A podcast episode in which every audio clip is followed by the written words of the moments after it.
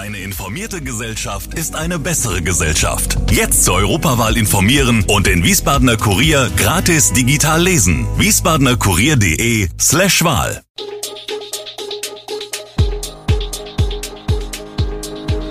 Gude, unser morgendliches News Update. Das Wichtigste aus Wiesbaden für Sie im Überblick. Guten Morgen aus Wiesbaden an diesem 14. Juni. Neue Seniorenwohnungen am Dürerplatz, Streit um Brückenkopf in Mainz-Kastell und Apothekerprotest am Mittwoch. Das und mehr heute im Podcast.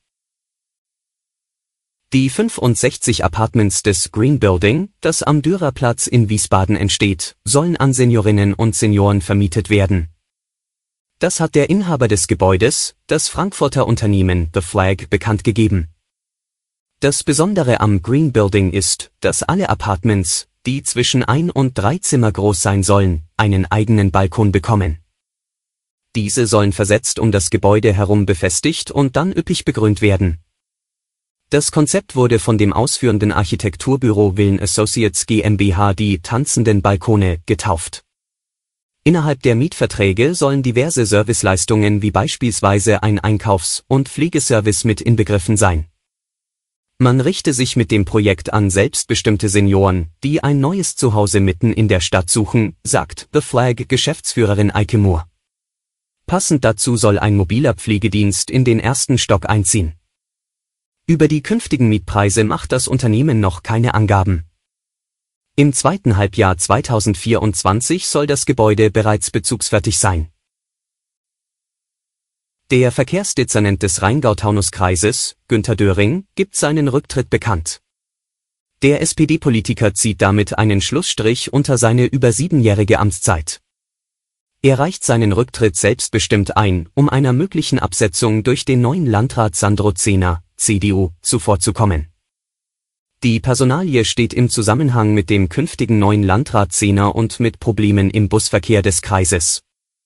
Döring betont, dass er sich weiterhin für den öffentlichen Nahverkehr engagieren werde. Der Landrat Kilian bedankt sich für die erfolgreiche Arbeit von Döring und würdigt sein Engagement bei der Reaktivierung der Atalbahnstrecke und der Einführung des kostenlosen Schülertickets. Döring plant keine Nachfolge für das Amt des Verkehrsdezernenten anzustreben. Die beliebten Streaming-Dienste werden voraussichtlich teurer, da Milliardensummen in die Entwicklung neuer Filme, Serien und Dokumentationen investiert werden müssen. Florian Kerkau, Geschäftsführer des Beratungshauses Goldmedia Berlin, ist überzeugt, dass die steigenden Kosten an die Zuschauer weitergegeben werden oder aber das Angebot eingeschränkt wird. Die Konkurrenz um Abonnenten und die Notwendigkeit, deshalb attraktive Inhalte anzubieten, zwingt die Streaming-Anbieter demnach zu sehr hohen Investitionen. Die großen Plattformen wie Netflix und Amazon Prime dominieren weiterhin den Markt, während neue Anbieter versuchen, verschiedene Nischen zu besetzen. In den nächsten drei bis fünf Jahren werde es zu einer Konsolidierungswelle kommen, betonte Kerkau. Nur ein Teil der Streaming-Anbieter werde diese Phase überleben.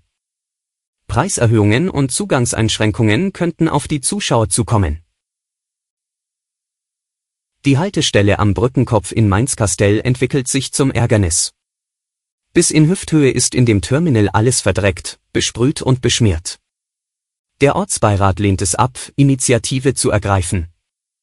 Einen Antrag der AUF-Fraktion, Arbeitskreis Umwelt und Frieden, das Terminal zu sanieren, wiesen SPD, CDU und FDP zurück. Keiner von uns hat das Zeltdach überhaupt haben wollen, sagte Christa Gabriel, SPD. Jetzt müsse man halt damit leben. Wünsche nach Veränderung würden nicht unterstützt. Mehr Sitzgelegenheiten kämen nicht in Frage, das widerspräche der Konzeption. Dauernde Aufenthalte an der Haltestelle seien unerwünscht, sagte sie. Die AUF hatte für Verbesserungen geworben, andere Städte brächten den Wert des öffentlichen Nahverkehrs durch Bauten zum Ausdruck. Das Busterminal an der Theodor-Heuss-Brücke zählt zu den stark frequentierten Haltestellen im Stadtgebiet. Rund 30.000 Fahrgäste täglich stiegen dort ein, aus oder um. Mehr als zehn Buslinien steuern das Terminal an. Es befinde sich ästhetisch und praktisch in einem erbärmlichen Zustand, hieß es im Antrag. Massive Lieferengpässe, lähmende Bürokratie und eine mittlerweile defizitäre Vergütung, aus Protest gegen die Gesundheitspolitik der Bundesregierung bleiben am heutigen Mittwoch fast alle Apotheken in Deutschland geschlossen. Die Apothekerverbände haben einen 10-Punkte-Forderungskatalog aufgestellt und verlangen unter anderem eine Anhebung der Honorare für verschreibungspflichtige Arzneimittel von 8,35 Euro auf 12 Euro pro Packung um ihren Forderungen Nachdruck zu verleihen, wollen Apotheker am Mittwoch schließen und die Versorgung nur über Notdienstapotheken aufrechterhalten. Wie die Apotheken in ihrer Region die Situation erleben, welche sich am Streik beteiligen und wo sie trotzdem heute an ihre Medikamente kommen, finden Sie in unserer Übersicht auf www.wiesbadener-kurier.de. Wir haben alle Infos für die jeweiligen Regionen zusammengefasst. Alle Infos zu diesen Themen und noch viel mehr finden Sie stets aktuell auf www.wiesbadener-kurier.de. Gude Wiesbaden ist eine Produktion der VRM von Allgemeiner Zeitung, Wiesbadener Kurier, Echo Online und Mittelhessen.de. Redaktion und Produktion die NewsmanagerInnen der VRM. Ihr erreicht uns per Mail an audio.vrm.de.